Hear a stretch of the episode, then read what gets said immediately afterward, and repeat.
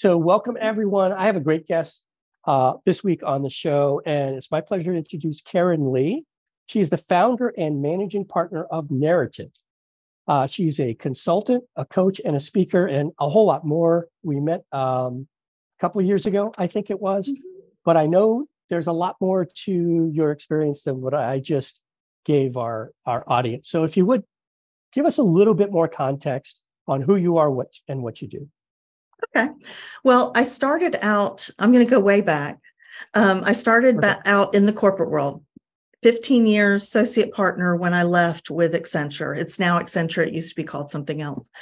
Um, we did big technology projects, right? Bank of America is one of my main, main um, clients, although I had a lot of different clients, but big projects. I realized about halfway in that I did not have a, um, I didn't have a passion for technology. I had more of a passion for the people that I was leading and training and mentoring. Um, and so, and we, and I did actually go through some team building at Bank of America, who was my client. We had two managers. One was the client, Bank of America per- manager, and, and me. And we were running a team in a big project. And we were very, very different. And we were just struggling a little bit managing this team together, right? So we we went through these two team building sessions and by the way, we actually used an assessment that's based on the Big Five, and that's another story. But during that, we walked out of that that second team building session best buddies. I mean, we understood each other. We then it was like, oh, well, you should do that because you're good at this, and you should, and I should do this, and it just we, we were able to be so m- much more productive and and it was much more pleasant right so i was hooked at that point i mean that was I wanted to do that team building. So fast forward, I, I, was climbing the ladder, making more money. I couldn't leave. My husband wouldn't let me leave at that point. So I finally got to leave. And I, um, even though that was a wonderful, pl- I lived in London for a couple years. It was a great stint at Accenture. I have nothing bad to say about that. Um, I went from a 60,000 person company to a five person company here in town. A couple that were married and business partners published a big five personality assessment. I ended up buying into that company, running the company. It became profitable. It, we had we got 24 distributors around the globe. In 2014, I sold my shares to back to my partners and I started Narrative. And Narrative partners with clients to improve communication, employee engagement, transform cultures. And we do that through leadership and team training, conflict management, coaching, and really consulting anything regarding talent or behavior in the workplace. We do use a lot of research based assessments in our work. And I do, though, like to point out that those are just tools, right? Um, it's right. the hard work is applying the information you that comes out of it. And we have a proprietary assessment called the Narrative Big Five Personality Assessment. So that was a long. Do you want me to tell you about my kids and my, you know? Yeah, actually, I'm um, I'm curious about a couple of things um, that you mentioned in in uh, we sent for the audience. We send out a a few questions to the guests beforehand um, to, to, get at some of the personal things. Because a lot of times, I think that provides a lot of context. So there's actually a couple of things that I wanted to ask you about. Mm-hmm. Uh, I'm happy to let you go wherever you want with yeah. whatever you want to share. But two of the things that you mentioned that got me really curious was you mentioned that um, you like spending time with your 125 year old Victorian house. And then you also mentioned watching your favorite crime shows. I'm curious about both of those. Tell me about this house, though. A 125 year old Victorian house. Yes. So it's in Uptown Charlotte. In Uptown Charlotte, there's a okay. neighborhood called the Fourth Ward. And it's mm-hmm. mostly Victorian houses that were actually in the 70s. Kind of some of them were moved in to create this. There were some that were already there. And um, it's been in the 70s, it was kind of run down. And then people bought the homes and built, you know, fix them up, et cetera. So there was a first wave in the 70s. Well, in 2000, my husband and I bought a house there, and that was kind of the second wave. Um, and we raised our three children there. And and I do we it's been on the home tour five times. And the, the reason we do the home tour we have like 2000 people come through the house in a weekend. Oh, and wow. everybody's like why would you do that? And the reason we do it is because it forces us to kind of finish up those projects that we get ourselves into and you know to make so yeah. And we've done a lot of work to it. We've added about 1600 square feet to what was there already Wow. over the years because we've been there 22 23 years now So part of the reason that I was curious about that is one of the reasons. So I I moved to the Charlotte region from South Florida, and I mm-hmm. I made a list like lots of people do, pros and cons, different areas. And one of the things that I loved about Charlotte was that in different areas there's very different architecture. And in South Florida, with the exception of a few pockets, it's very very homogeneous. It's a lot of stucco, concrete block construction, and tile roofs and a lot of it is beautiful, but it's kind of same old, same old. Mhm. Um, and that fourth ward area is um, one of those little pockets. It's for those of you that are not in- the Charlotte area. Uptown Charlotte is the city, like where the high rises, like Bank of America and Duke have their, you know, huge high rise buildings. Mhm. And then the fourth ward is kind of tucked very Yeah. close to these. So it's kind of a, it seems to me like a pretty unique yeah kind it's of a- very a unique situation. Yeah. yeah. Um, so you mentioned crime shows. I've had a few people, uh, a few guests on with very interesting backgrounds. Two of them were uh, Army interrogators for 20 years. oh wow Um, so I've gotten really, really fascinated with behavior analysis and body language because uh, those two guests, uh, that's their expertise, right?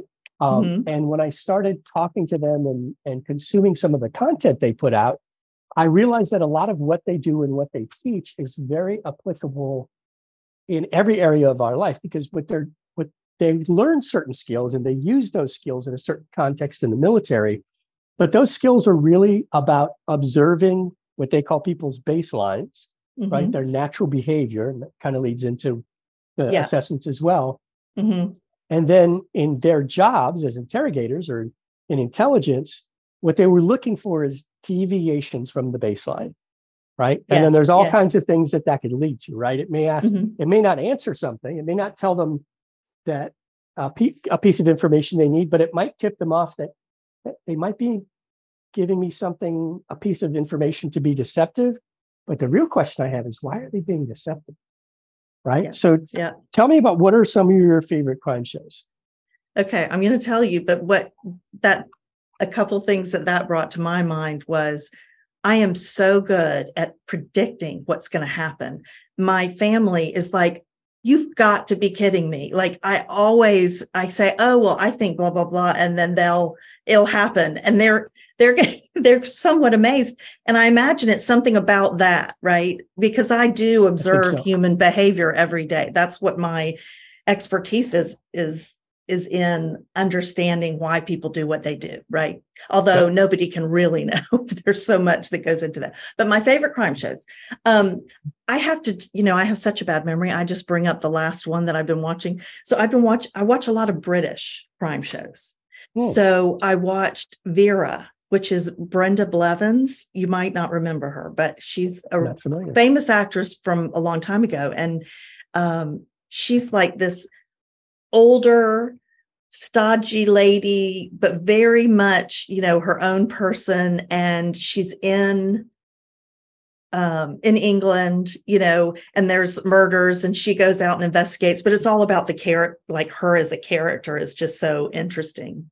Um i'm trying to I do watch some of the other stuff, like just the mind, the escapism of like SWAT or SEAL team or, you know, You things like that. Oh, I loved Bosch. Yes. And Bosch Legacy. There's a second one. Oh, is there? You know that? I've- yes. I binged some of it and then I forget. I don't know if I discovered a new show or somehow I got off track. So I haven't seen Mhm. all of them, but I I like that. There's something about Bosch that's a little bit different. I think it's you know his character is kind of this old kind of he's kind of old school. He kind of doesn't fit in, but Mhm. but he's got certain skills that um that other people don't have. Something you said actually reminded me. Um, one of the guys that I had on, Greg Hartley, he was an army interrogator for 20 years. Mhm. And I asked him a question, which was that when I watched, he has uh, with three partners in crime, they have a YouTube channel called the Behavior Panel, right? Which I stumbled across about a, a year ago. And Uh-huh. what they do is they show little snippets, usually maybe 15 seconds long. Typically, like like recently would be a good example, the Murdaugh trials, right? Oh, yeah. They'll Mhm. show a little snippet of him in court, and then they'll freeze it, and the four guys will give commentary on what they see and what they observe, right? Then Mhm. they'll play it back again. And the question I asked Greg was the first time I saw that, and I watched the clip the second time after they explained what they saw, Mhm. I was like, this is insane. It's like watching a magic trick. Yeah. Right. And I asked him, I said, "Do you guys ever get that comment? He goes, all the time. So it's, Yeah. it sounds like what you're, the feedback you're getting from your family is, how did you do that? To them, it Right, seems like magic right. because Yeah. they don't see what you see. Right. So I think that's a good lead into assessments because they're kind of a um, a, a sort of more refined way of Mhm. getting to uh, some of the behavior experts. They talk about baselines. They typically are g- getting to somebody's baseline by observation, but assessments help people do that much quicker and more scientifically. Mhm. So um, I know you use the big 5 Mhm. um, and before we jump into that, uh, can you touch on just real quick Big Five versus Hexaco? I've I've not read a lot, but there's there's one one other piece that Hexaco uses that Big Five doesn't. Are you familiar with Hexaco at all? I'm not familiar with Hexaco. That's interesting. Okay, I thought I've heard all of them. I thought I'd heard Um, all of what- them. So I've been doing this over 20 years. From what little Um, I've read, Hexaco just adds one one. It basically is based on the Big Five, but it adds some one extra like aspect Right, of personality. Right, right, right. Got Um, it. Mhm. Tell us Yeah. though about the Big Five and why, and maybe for some context. Most of my audience is probably in, in the finance and accounting space, so they all Mhm. would would have heard of of Accenture and are familiar with that that Right. company. For those of you that are not familiar for Accenture, for a little more context, they're one of the biggest consulting firms on the planet and have been for a very very long time. Mhm. So, like when I was graduating from college, I wanted to work for one of the big four CPA firms. If you wanted to go into management consulting, Accenture was like one of those that people like Yeah. really, really wanted to work at. So, I'm saying that for context because Right. I imagine working there, you probably did a lot of things that were very, very like based on science and metrics and things that were measurable. Yes. So, tell us a little bit about the Big Five and why you chose to specialize in the Big Five versus all the other ones. So, well, I'll say, I'll tell you, it was sort of happenstance that I found a company in town that that published an assessment that was different than you know and so there was kind of happenstance but the reality is that it is the standard for psychologists and academics. So now that if if people haven't heard of the big five if now that you've heard of it it's called the big five or the five factor model of personality. If you read a harvard business review if you read a fast company and they're talking about personality that 95% of the time they're going to talk about the big five. And they will even talk about it being the standard now. Um, the big five goes deeper than most other assessments. Um, you're it's it shows your scores on a spectrum which i really love because we're not introverted or extroverted. We're somewhere on the spec extroversion Yep. spectrum. Um, it's it avoids that labeling and and and you know narrowing us down to one or two letters or words or um, or numbers right? So while those assessments have their place especially if you only have a short period of time and you want to quickly talk about differences um, they have their place. But this is kind of a next generation if you need want to go deeper. And so it has five this particular assessment based on the five factor model there's multiple assessments based on it. Um, this one the narrative big five has five the five super traits and then 23 sub traits you could have 15 sub traits you could have 30 right? Um, but this one has 23 so that's quite a few things to be, be very specific about Yep. So I thought it might be interesting. Uh, you did, I shouldn't say you did an assessment. I did the assessment, Mhm. right? So when you do the big five assessment, it's not somebody else like observing you and deciding you're this or you're that. You actually go through questions, Mhm. right? And then it produces a report that is shockingly insightful. Like when I looked at it, I thought, how in the world could they know that much that I feel is accurate, that, that jives with my own perception of how I am in these certain areas, just from a very, what to me seems like a pretty small amount of questions they ask you. Mm-hmm. Um, and so we kind of we talked about this beforehand, and I sent you a copy of uh, my big five that that I completed because uh, mm-hmm. it's been a while. I didn't want, yeah. want you to have to go go chase it down. But you mentioned that you would kind of look back through it, and there were some things that you thought were interesting. And part of the reason I want to do this for the audience is I'm a big mm-hmm. fan of showing rather than telling. Right. So I thought yeah. if they could see how you're using this assessment mm-hmm. to have a conversation with me and, and how we're using it, I think that would be helpful. So tell me some of the things that you saw in mine that kind of jumped out at you. Yeah. So, um, you know, when I sit down with someone, I never send a report without sitting down with them. I have 20 years of experience with what does this all mean? And there's no way I could put all that in a report, right? Um, so, the so, so a couple things that stood out to me when I was look, looking at your assessment again. Um, and so I'm going to kind of jump around a little bit, but from a resilient standpoint, you're very optimistic and composed so you're very positive, calm, you know, so you have that calming, positive influence on people when they meet you, when they're working with you. But you're also, you do worry and you can get irritated, right? And so those are a little bit different each other. That just means you're complex when it comes to resilience. So resilience, in, as we define it, is how you deal with stress. So even though worrying sometimes and getting a little irritated, it can cause stress. The good parts about that are it means you care and you probably are passionate about things, right? So, but the the challenge, the downside is it's not fun sometimes to have that stress. Um, and then you have those optimism and that composure to where most people probably don't realize that you are worrying, right? It's funny when when you were saying that, what came to my mind is I've had when I've had deeper conversations with people and they mm-hmm. realize how optimistic I am, sometimes they don't realize that I'm optimistic because externally, I think I tend to focus more on protecting the downside.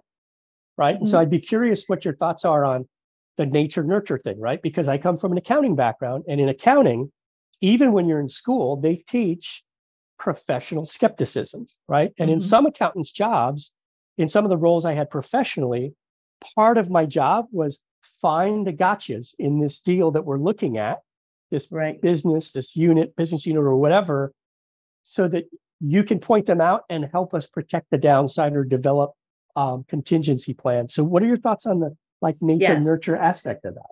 Yeah. So the twins, the twin studies that have been done tell us that, and it's pretty, it's it's not that de- debated anymore that about 60% of our personality we're born with and about 40% is environment. Now, some places like the Center for Creative Leadership, they'll do 50 50. They'll say 50 50 just to be very conservative. The reality is it's probably more than 60 that's that's nature. So but, when you say, sorry to interrupt, but when you say twin studies, they've actually studied with identical twins? Yes, and where okay. they were raised in different environments. Okay. And um, the the thing that I want to make sure though to point out is that sixty percent doesn't mean that you are predestined to behave a certain way. What it means is you've been given this raw material. What you do with yeah. that raw material That's is how you are kind of out of the out of the womb without yeah, without any with, external... right and then and also one let's just give an example somebody that worries a lot one person realizes i've got to do aerobic exercise. I mean some people you know how it's like if i don't run every day i just can't function sort of thing right? Mm-hmm. so some people because they worry they have figured out i want to i need to do the aerobic exercise to get the toxins out of my body. Some people may do more eat more comfort foods as their reaction Ooh. to having that stress and anxiety, right? So again, I just want to make sure that 60% is genetic, but what you do with that the, that genetic raw material is up to you. Um, yep. But anyway, getting back to your what you were talking about, I think a couple things that are really interesting about that are yes, your environment, your training is part of that 40% you were trained to say i got to look at the things that can go wrong in a situation and then i we can deal with them, right? Um, generally, a more a less optimistic person, it's going to come more naturally for them to think of those things that are going to go wrong. It's just going to come more naturally. It's whereas For a and more optimistic person? no, a less optimistic, Oh, okay. a less optimistic person. That makes sense. But I will also point out on your assessment when you bring that up, you're you are skeptical.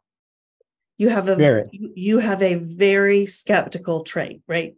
Or um, or we call it your trust trait is very low. So I might even use the word jaded in certain contexts for certain things, not everything. well, but and see when I see a 2.8, I can I can kind of um it's almost like I'm reading your palm because yeah, I can pretty much guarantee that what I'm going to say about it is true, right? yeah, this is the stuff, by the way, for those of you watching and listening, that looks like magic when you don't understand all Yeah, the science yeah. And so a lot of times it's a combination of things. So you picked up on it on the optimism, but I would have, and I would have said yes. Um, someone who is more uh, pessimistic would be thinking of those things more naturally, like it would just come to them all the time. And sometimes those people we think, oh, they're negative, right? Especially if we're really positive and optimistic. Oh, why do they always have to be negative? But we need those people for system testing, risk management, just like what you said, accounting. So I looked at, oh, look at that combination of skepticism that was somewhat of what you were talking about too. Yeah. Yeah. So Oh, am I going to point out some more things? sure, but I, just I- wanted to comment. So give some examples so that Mhm.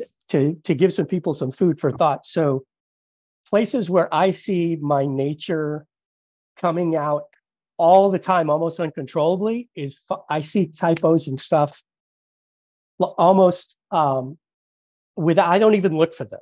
I've had Yeah. several people that like I met them in networking and I go to their LinkedIn profile and a Uh-huh. typo just jumps out at me and Mm-hmm. I'll message them and say, Hey, just FYI, I saw this typo. And almost every time they've been like, Oh, that's been there for years. I didn't even, and I'm like, I'm not, I, I swear to you, I'm not looking for it. It just jumps out. So Yeah. that I see that sort of in my, my nature. The flip Yes. side of that to address what you were talking about, where Uh-huh. we're, we're not stuck in what our, what nature tells us in that 60%, right? So I, I would self-identify as being more introverted than extroverted Mhm, and that I talk for a living, right? I've I've spoken to groups of hundreds of people, mhm. and people might say, "Well, how, how are you an introverted, but you do that?" Well, over the years, I started out by being situ- situationally extroverted out of necessity, just because of different jobs that I had, and then just just through repetition, and then you know working on it uh, consciously, I got more comfortable with it Mhm. right? So for any of you that say, well, gosh, if 60% I'm out of the box like this, what do I do? You can work on all that stuff if you choose to. It doesn't mean you have to change it. It doesn't mean you're stuck with it. You kind of Right. get to do what you want with it. What the assessment tells you is out of the box. If nobody kind of did anything fr- from your environment, that's kind of more what it's telling you, right? Well, it's it's telling you a little bit of a combination of both, right? Because Okay. at, at the point that you're taking the assessment, you've had a long history, well, depending on how Oh, old you true. are, of Yeah, that so- environment influencing it. So I can't tease out of the score what is genetic and what is environment, right? So that that brings up an interesting point, which mm-hmm. I I'm curious about. What are your thoughts on people's ability to game the assessment? Okay. I'm going to I'm going to answer that question, I promise, but I do want to go back to something you said because Okay. you're in you're in the top 20% of people who are perfectionists. So they're 80% of the of the working adult population is less perfectionistic than you. Um, so when you tell me that you the typos, I I can see that, right? That it just comes to it just it's easy for you. The other point I wanted to make is that um, we can behave anywhere we want to. On the spectrum i'm we have a we have a score on each of the spectrums right? But if you're an introvert sometimes you have to do extroverted activity right? You need to if you're a Yeah. business owner you got to go to networking. And you can do that. It just means you just don't want to do it every night and it doesn't give you a bunch of energy. It drains you a little bit more. But you certainly can do it right? So just to your point. Okay you were asking me about gaming the assessment you can game the assessment. Um, you are answering these questions, right? There is not um, there's nothing that will tell me for certain whether you are gaming the assessment, whether you're trying to make it um, you look good or whatever. But I will tell you, I've added to this assessment, I've added about 20 questions. There's actually a name for these questions It was developed by research of what you should ask people um, and put that in the assessment, which basically says there's probably a chance that this person is trying to look good right? And i having having looked at having worked with these for 22 years i can look at an assessment and say i don't think this could be and then i have question i go and actually ask questions of the person and i actually did this with someone where i was using it for a selection um, and we like actually had to go back and uh-huh, i went and talked to him i said so i asked really specific questions to see how true it was, you know. So yes, I have to make sure, but I will tell you that there's only that only happens every once in a while, right? Mostly so people answer the way they when you said you're in the top 20%, my my instinct was to go, yay. And then when you said of perfectionist, and I thought, uh, I immediately thought of um, this guy Alex Hormozi. He's super successful business guy. His business does like $200 million a year in revenue. He does a lot of stuff in social media. Uh-huh. And he said one time, perfectionism is just procrastination dressed up as quality control. and I when I heard that. that. I went, oh, dude, I, I am guilty of procrastination. Uh, yes, I can see that. and and I think when I heard that quote, I thought, I think that's what I'm doing a lot of times. Is that I'm calling it perfectionism, but in reality, it it, not always, but in reality, sometimes maybe that's like an well, excuse to put off doing the thing. Or, for example, I'm working on a project, I have to draft a, a document, a PowerPoint, or whatever, mm-hmm. and it takes longer than it should.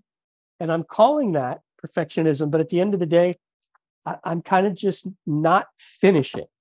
Yeah. Right? Well, I'll put, I mean, I would put that a little bit different way.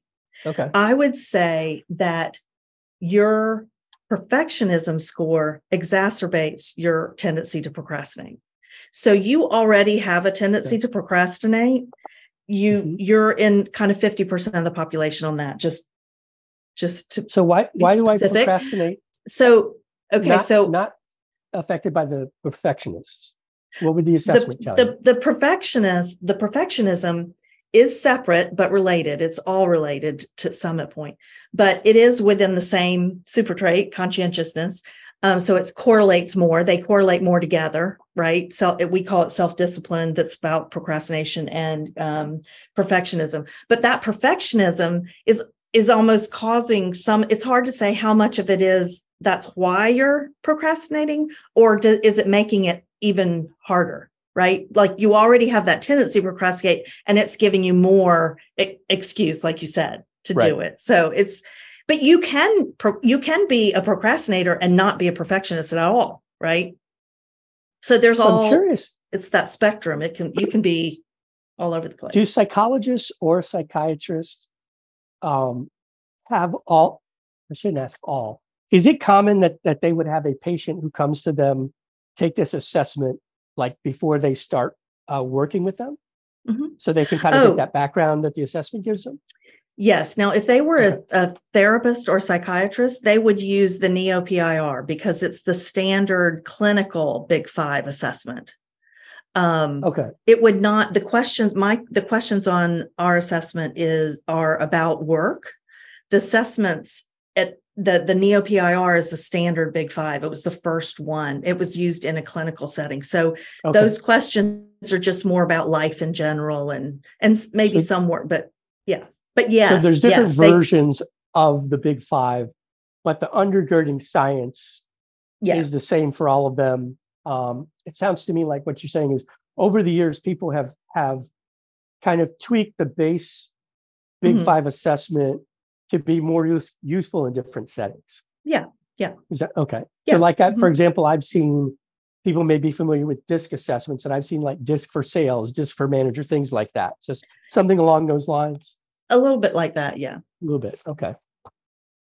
All right. So, so that's conscientiousness.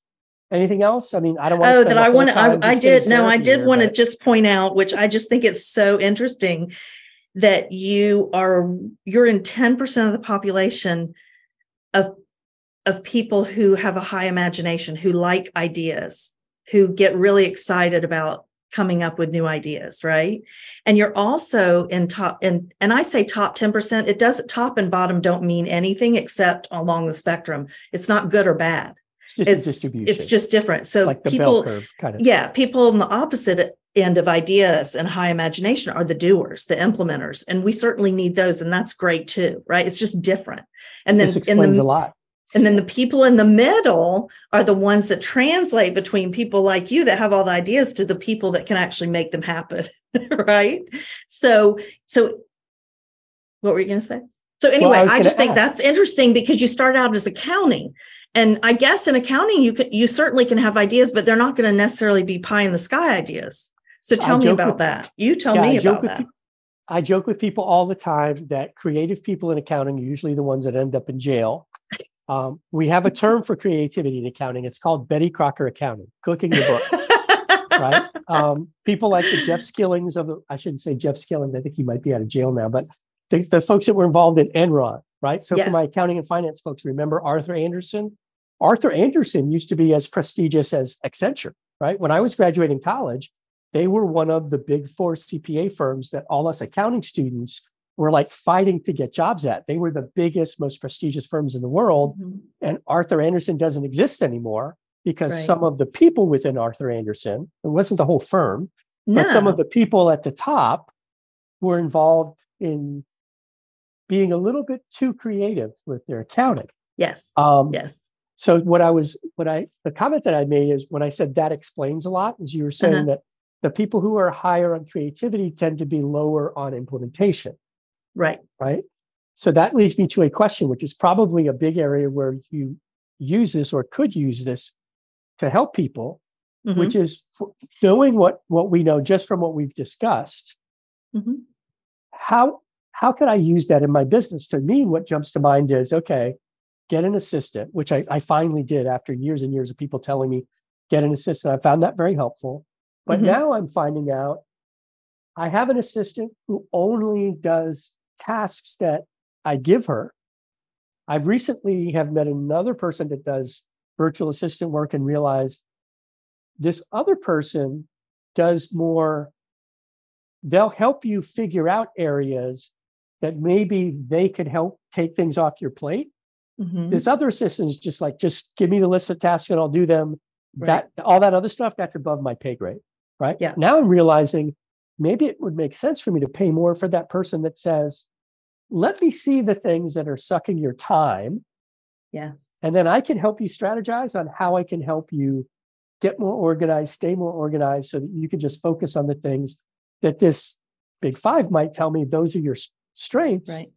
Focus on those. So how how could yeah. we use this to help me steer to become a better business person? Okay, so we see we could talk about this all day long. This is I'm so passionate about this because it's so true. When you talk about that, people who score low on the imagination, they are the doers, but they also need more direction. You have to tell them to yep. do A, B, C. You have to tell them, you can't just say, I need a status report. You have to tell them the format at the make it a one page. At the top, you need accomplishments last week, at the bottom, you know. So yeah, what happened, like and and someone like you doesn't want to do that and may maybe find it hard to do that right? You just want to say i need a status report and you want someone to go do it. Well the person that you're talking about i would look at the other traits as well but let's just talk about imagination just that subtrait. They probably are more in the middle and they're doing that translating they can have the ideas obviously anyone can have the ideas don't get me wrong generally people right. who score lower have more practical ideas but the, the person in the middle is the translator and because you're so high if i was hiring someone for you i would hire someone that's in the middle because you don't okay. you want them to to complement you and give you what you need that you don't have but you also don't want them to be so far away from you that you that you butt heads and you can't yeah, really can't, it's hard to communicate. yeah. Yeah. Yeah. Interesting. So this actually so I, I can use it for selection. I use it for selection. What i do is i profile the job and then so I and i do a, this is a big area where I think, and this is part of why I wanted to, to say, you know what, I, am okay using my my uh, mm-hmm. assessment mm-hmm. as an example because this whole thing of showing rather than telling, right? Yeah. I I often have times, uh, oftentimes have trouble getting people to understand what I do because of that curse of knowledge, right? I tell them I'm I I develop and deliver training primarily in the area of communication skills, and I mm-hmm. mostly work with accounting and finance professionals. That sounds really clear to me, but most people actually they don't have a clue what the heck that actually means. So mm-hmm. that's why I thought if we actually go through a couple of things in my assessment, we talk about well, so what, right? Now what? What do I do about these things?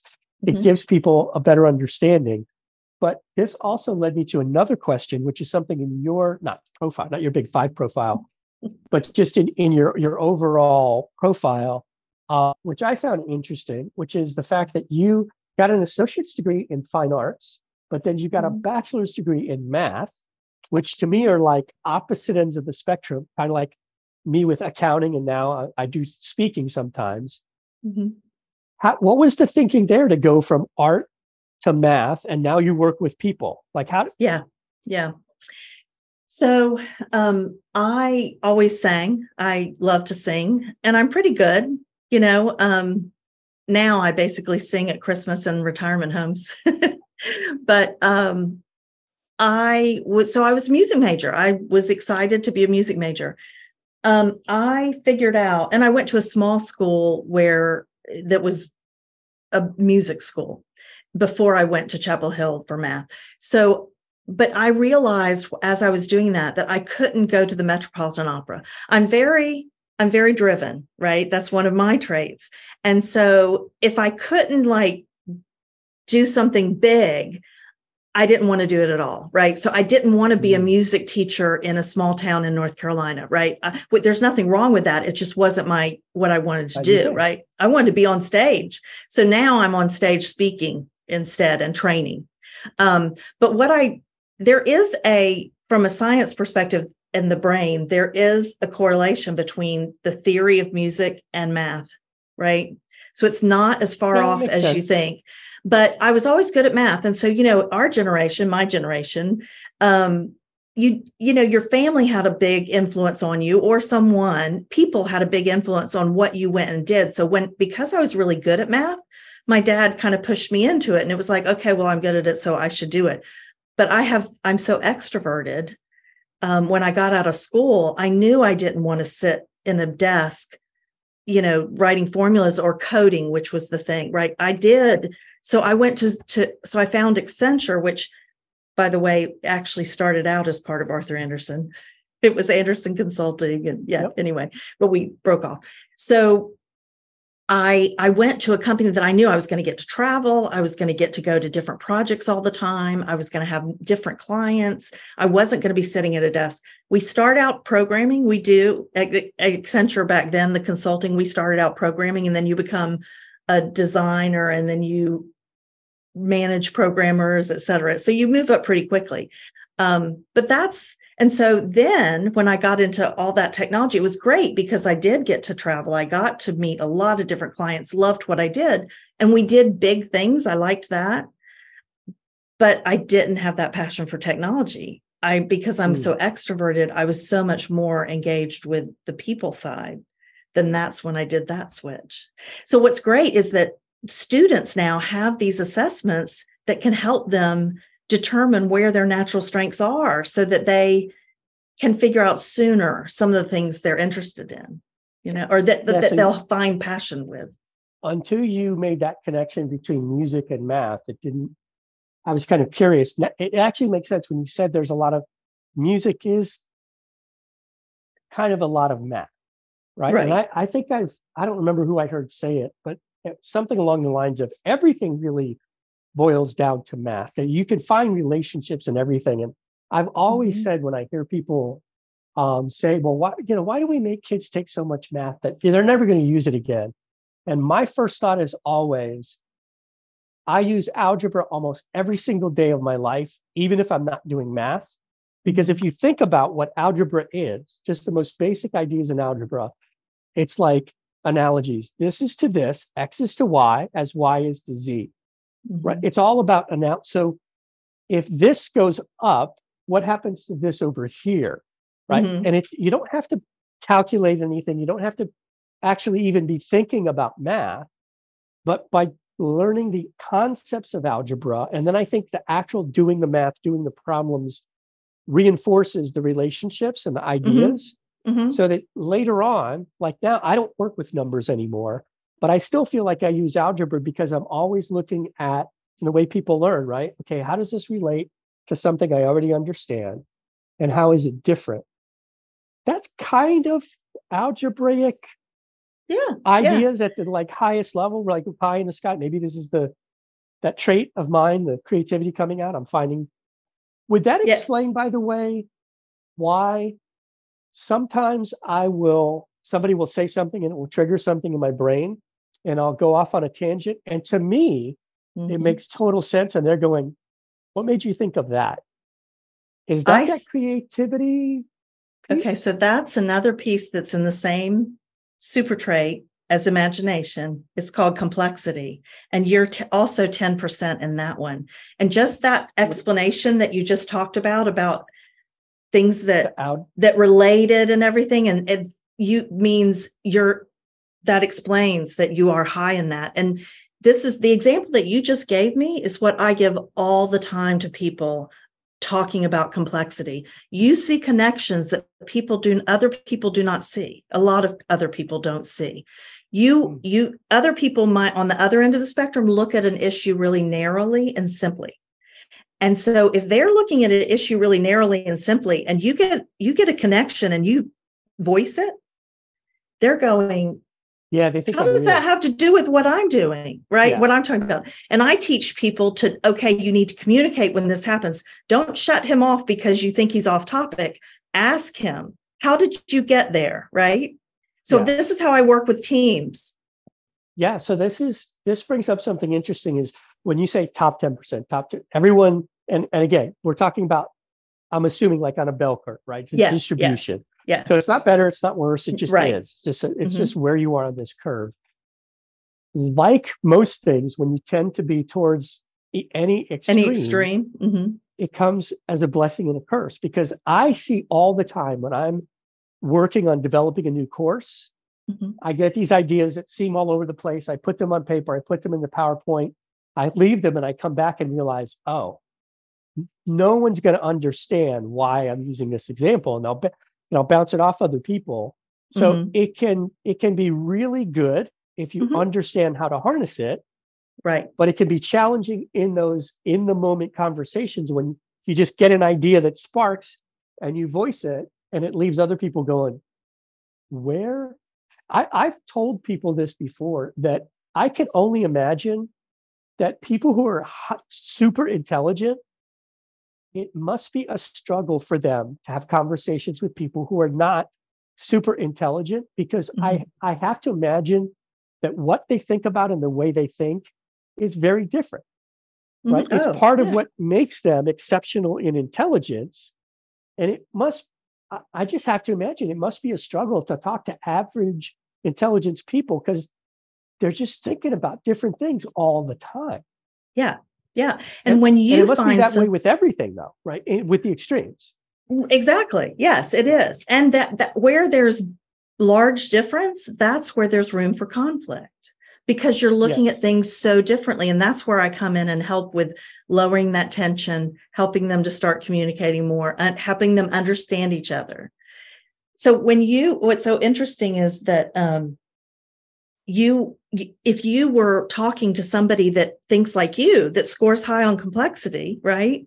then you would click more right they would they would get your connection they'd get it right then so that's when you Right. get really comfortable when you find somebody like that right Yeah, and I I think this is why when we talk about generalizations, right? So I, in in some of the, the courses that I teach, I talk about um, cross cultural communication, right? And we'll talk Mhm. about different generalizations about different cultures.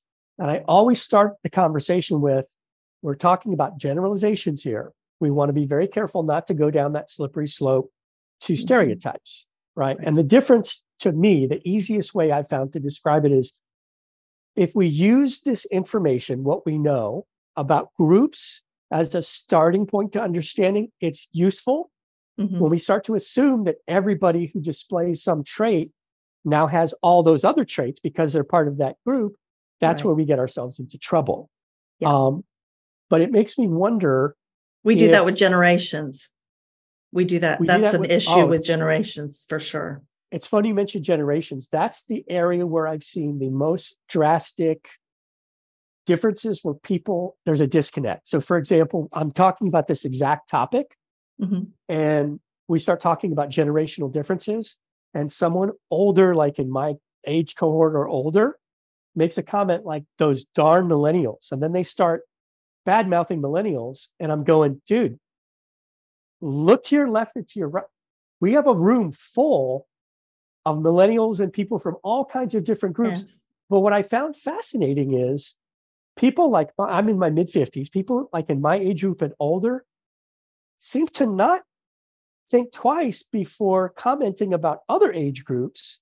Mhm. Whereas, especially the younger age cohorts are much more aware and thoughtful. This is just my observation. Right. It's not Mhm. scientific study. Yeah. I'm saying Yeah. Yeah. Yeah. my yeah. personal observation, but thousands of people that I, I've seen in, in, you know, not all at one time, but in different courses that I've, I've, I've been involved with, they seem to be a lot more aware. And I'm just, uh, my guess is that, you know, it has a lot to do with their generation growing up. It was a very different experience for them. And our Mhm. culture has changed a lot. We have a lot of things where I even have difficulty in my classes sometimes where I'm trying to teach the platinum rule.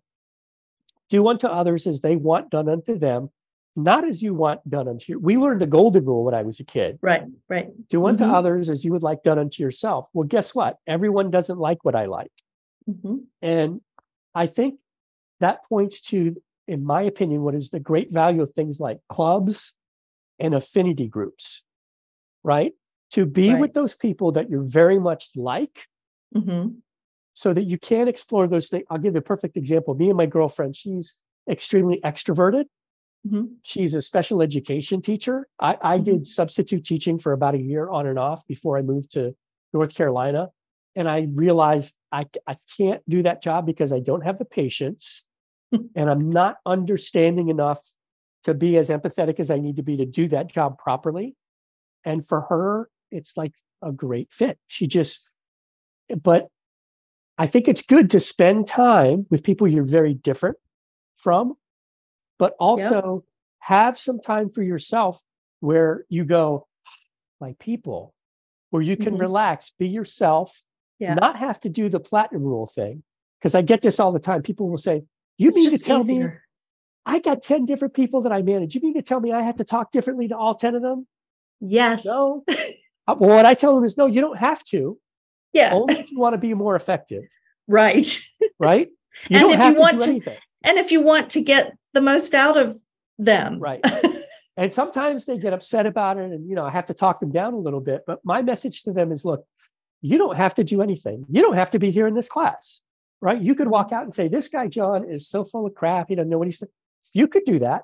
I'm trying to share with you things that are based in science Mhm. and or things that I've seen work over and over again in similar circumstances. Mhm. Take that for what it's worth. Some of them I will tell you, like a big five, right? I could point to the science behind the big 5 Mhm. right? And you could talk obviously in a lot more detail about that, but it's based in hard science and, and it's been studied over and over and over and over again. So you Mhm. can argue with it, but it's backed by science. So I feel pretty Right. comfortable saying, here's the science. When it's Mhm. something where I don't know if there's any science behind it, I'm very clear. Look, when I worked here, I did this. It was effective. It worked for me. It may or may not work for you. I'm just sharing that with you, Right. right? Yeah. It might be helpful. It might not. One- One of the guests that I've had on, uh, Mark Bowden, once said, "All models are wrong, but some are useful." And what I took from that is take the best and leave the rest. Whatever lesson you could take out of it, Mhm. even if you just, I've learned things from people I disagree with. Yeah. But I've learned something from them, and I thought, okay, I could take that and use it. I might have to change it a little bit Right. or tweak it, but I can use that. Um, so that I have a question now. A lot of what we just talked about leads me to this, and I gave you that example. My girlfriend and I are very opposite. Mhm. introvert, extrovert. I'm super, super literal with my language. Mhm. She's she's much more, she uses a lot of vague language, Mhm. right? That causes problems. What are your thoughts and what does the science say about this whole opposites attracting and how what are things that people who are opposite in relationships can do at kind of a high level to, to help manage those relationships? Yes. so science, the science says that longer term relationships are more probable the more similar you are because it's easier, right? It's easier. But it doesn't mean, and we and opposites do tend to attract. I don't know a lot about the research about how why that is. But I think some of it has, I mean, my, like you just said, this is not scientific, but my hypothesis is that we see in other people what we don't, that is different than us, that we might be attracted to, and we might want. If we, Yeah. like, I'm not very adventurous. I'm very serious. I'm very work oriented. My my husband is an adventure free spirit, and that's what I was attracted to. And That- I, because I wanted to be more like him. he gets he Yeah, gets mad because he's us. like, "You just made me more like you." he gets upset because he says, "I just made him more like me." Um, That but jives with my my theory as well. yeah, yeah. that's But that it all the things you're saying when i think about the things i love about my girlfriend that are super different from me that's what attracted me Mhm. is i want to explore more of that i like that but i'm not like that as much as i'd like to be but then But over creates a more time- work long term right, and over time, those things can upset you because it's different than the way you want to do things, right? right Um, but that's where, if you understand it, if you communicate about it, if you, Yep. okay, we know that, John, you like ideas and you, or maybe you, I don't know if you like change. You're in the middle on change, but um, someone that likes change is wants to go to different restaurants all the time, try new different things. People, someone that's low on change, they want to go to the same two restaurants, get one of two different meals, right? So you have to compromise it, and that means communication, right? So what it means is what you have to continually do is remember what to appreciate about the other person and what they're bringing Yeah. to the relationship. And that's the same thing I do with uh, people at work, the teams is I'm trying to get the frustration to come down and say, hey, instead of being frustrated with negative Nelly over there who keeps saying, what about this and what about that? Appreciate him for the, what he's bringing to the table. He's keeping your team from doing things that might risk this customer or risk this business or whatever, right? So it's that's a lot of what I do with teams. so this brings up something that i think is is also it's been helpful for me it took me a while to realize this is that sometimes when you're seeking advice it's critical that you understand context right so if you ask for example you go to some couple that's been married for 30 40 years and you say what's the secret? You've been married all these years you seem so happy. What's the secret? And one couple might say i don't know what to tell you it's really pretty easy. You know we like the same stuff and you know we we've just always gotten along it's easy to talk about anything and blah blah blah. Yeah i don't know what to tell you it's just, it's just easy. You should look for Mhm. someone where it's just easy. You talk to someone else and they go it's a lot of work. It's Mhm. a lot of work. You got to work on all the time and you think i don't understand they're both married a long time this is like opposite well maybe it's because the first couple were both very alike Mhm. so they had a lot in common they didn't struggle to communicate it was very it's very easy conversation the Mhm. second couple were maybe opposite Mhm. and that's what attracted them and over time they realized those things that we love sometimes cause communication issues but Mhm. they realized it was worth working on it because of Mhm.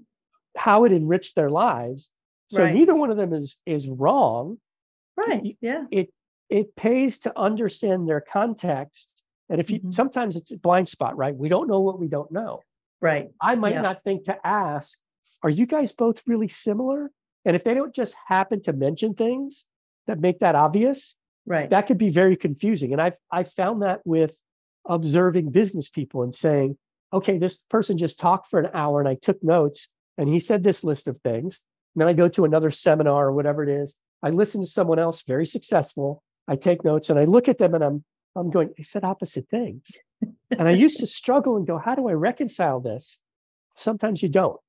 Right. Two Sometimes- things can be true at the same time. Yes. I've learned that.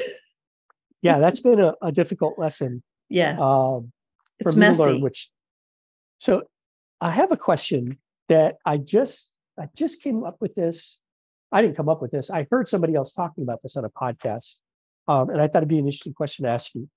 Uh, this guy Alex Hormozi, very successful businessman, uh, the interviewer in the podcast asked him something about um, what do you think so and so should blah blah blah, and he said, "Ugh, "I wish I could get rid of the word should." Mhm. And he basically just pontificated about how he, he hates the word should. He's like, you know, too many people are out there saying you should this or I should. People say should to themselves all the time. Oh, all the time. Yeah.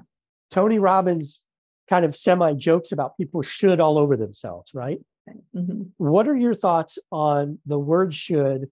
And do you think it's something that's helpful that should be abolished? What, what do you think?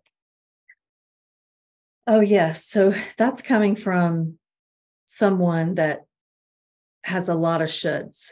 That and I I I don't know, 20 years ago started hearing and and it was in the in the therapy. You know, I've gone to therapy o- off and on throughout my life and it was it was a therapist that said stop saying should. Who said you should? Who said?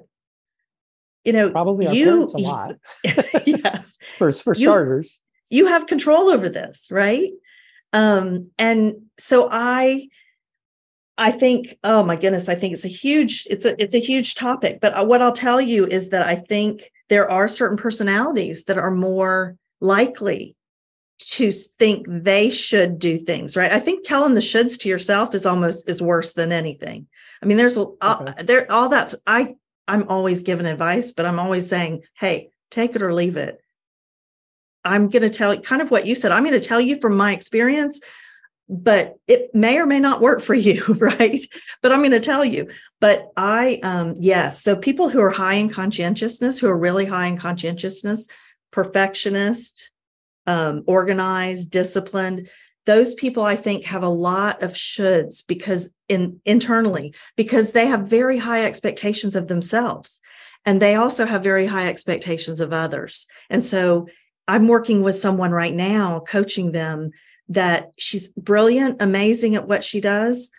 And she has such high expectations of herself, but she also puts those expectations on everybody else, and nobody can live up to them. Yeah, you hit on a couple of things that kind of hit home for me. One of the things I want to ask this question though, you mentioned a series of traits, some of which resonated with me, some of did not. So you said people that are high in conscientiousness. One of the couple of terms you said were organized and disciplined. Mhm. And I wonder if the assessment would tell you that I am those because I feel like I am conscientious, but I don't think I'm naturally organized. It's a conundrum for me. I Mhm. like everything to be organized, but I hate organizing. Yes. So you're you're on conscientiousness. We talked a little bit about your procrastination. So you're in 50% of the population on procrastination. You're also in 50% of the populate working adult population in organization. So you're just in the middle, right? You probably need would like to be a little more organized. Um, Well, same And- with discipline. but you are high on drive and you're high on perfectionism. So those two are also in conscientiousness, right? And drive is a powerful trait, I will tell you. And it will Yeah. make up for other challenges. It Yeah, I've heard- overrides other challenges a lot. That's one thing that I, I'm thankful that, that there are so many people. Uh, for number one, I'm thankful for podcasts and um, there are so many people that are out there that I have heard their stories and learned about their backgrounds and and their success stories that Mhm. you never see on regular television just because there's more of them out there. There's like millions of podcasts, Right. right? Um, and that seems to be a fairly common thread with all of them. I can't count the number of times I've heard somebody say, Look, I'm not the smartest guy in the world. I just work really hard. Uh, Tom Bilyeu is famous for saying, I, I'm below average intelligence. Like I know it. Um, but I have an insane ability to endure suffering. right? Yeah. He's like, that's Mhm. my calling card. He's Yeah. like, I can outwork, outsuffer. He's like, I'll I'll challenge nobody will outsuffer me. And he's, you know, very, very wealthy, Mhm. very successful. But if you listen to his story, he even like with his personal uh, fitness, he was saying that the way he used to be overweight and he lost weight by basically just starving himself, right? Just cutting his calories and working out a lot. And he was talking to some guy that was a nutrition expert, and he goes, I wish I had known what you're telling me now because I did it by just sucking it up. You're telling Yeah. me there's an easier way to it, but Right. you know, Right. sucking it up will work also. So the the ability to uh, endure the suck, as military people say, um, can make up for a lot. Yes. And the thing about, you know, behavior and what I deal with all the time is we are complex. People are really complex. And and even though I do talk about personality, I also talk about motivations. I look them at and generational, which is totally different because it's not specific to the person. Um, but I look at it as layers that all come together to make up why we do what we do. Right. And so even though I'm tell like I'll tell you that more nat you're more naturally somebody let me just say I'm talking to someone else and I say you're you're naturally an introvert but that introvert if they are motivated to do with a great idea or what they're passionate about you wouldn't believe how extroverted they would act if if it's about getting to that goal if it's about Yep. making that idea known. It so people it, it all comes together. And again you can flex depending on what your your goal is and how driven you are and all that. Yeah. It's Yeah, it's fascinating The example that I give people sometimes, because I talk to a lot of accounting and finance folks, and a, huge proportion of them will self identify as introverts. And I tell them all the time look, one of the first things I talk about often in, in workshops is what are your goals? What are your communication goals, right? I'm going to do some training on communication. What are your goals? Because you may have zero desire to be a public speaker, right? I speak in front of hundreds of people all the time. I used to be so introverted, my face would literally twitch in certain situations. And people, I think sometimes people think I'm making it up because it makes a good Right. story. I'm not. Mhm. It's absolutely true. You can ask people that knew me 20 years ago. I would get up in front of a room of like 10 people to, to deliver some training or something, and my face would be twitching. I had somebody come up like, Are you okay? And now I go up in front of two, and I've done this before where I've had stuff where the power goes out or, you know, all kinds of crazy stuff happen. Mhm. And it's not because I was born like this natural outgoing speaker. It was exactly what you said. At some point in my career, I figured out, I observed there were lots of people who were not more technically competent at their job than some of the people, and they got promoted above them. They got the cool projects they Mhm. got moved to different roles or they got other jobs. I have gotten jobs that I think on paper I was not the best qualified for because I figured out I got to be more that, fill in the blank, Mhm. whatever that is. And a Mhm. lot of times that was something extroverted. If I Mhm. want to get the things that I want, I need to have more of those traits. I'm just going to I'm just going to figure it out. And in the beginning, I didn't have a plan of how to do it. I just stumbled through. And Mhm. I tell people all the time, one of the things I try to do with my training is help people not stumble through all the trial and error that I went through Mhm. and try to give them training that's a lot more digestible, a lot easier for them to learn quickly, remember, and all, all that good stuff. Yeah. Um, I, I want to respect your time, and we're getting close to the top of the hour here. So I wanted to touch on the fact that one of the things um, that you offer is this Big Five assessment that we've been talking about. And I Mhm. hope if you guys have been paying attention, if you don't see the value, and we had a conversation about this right after I did the assessment that was more deeper than this, and you know, we Yeah. talked a lot longer one on one about this, um, which I got a lot of value out of. But if you haven't seen the value just in some of the stuff we talked about here, uh, you're just not paying attention. Um, but you you offer a free. T- tell us about the offer that that you Mhm. have. Yeah, I will give the assessment um, to people who are interested, um, and I will go through it with them with their results. So okay, so whoever I, wants I to can only speak for myself. You've seen a little bit of it because we talked a little bit about my, my um, assessment, but I got a lot out of it, and it, was kind of like what I described uh, when I was telling you about Greg Hartley. Where I see it and I go, this looks like a magic trick. Like, how do you? It's Yeah. based on science. This stuff works. Yeah.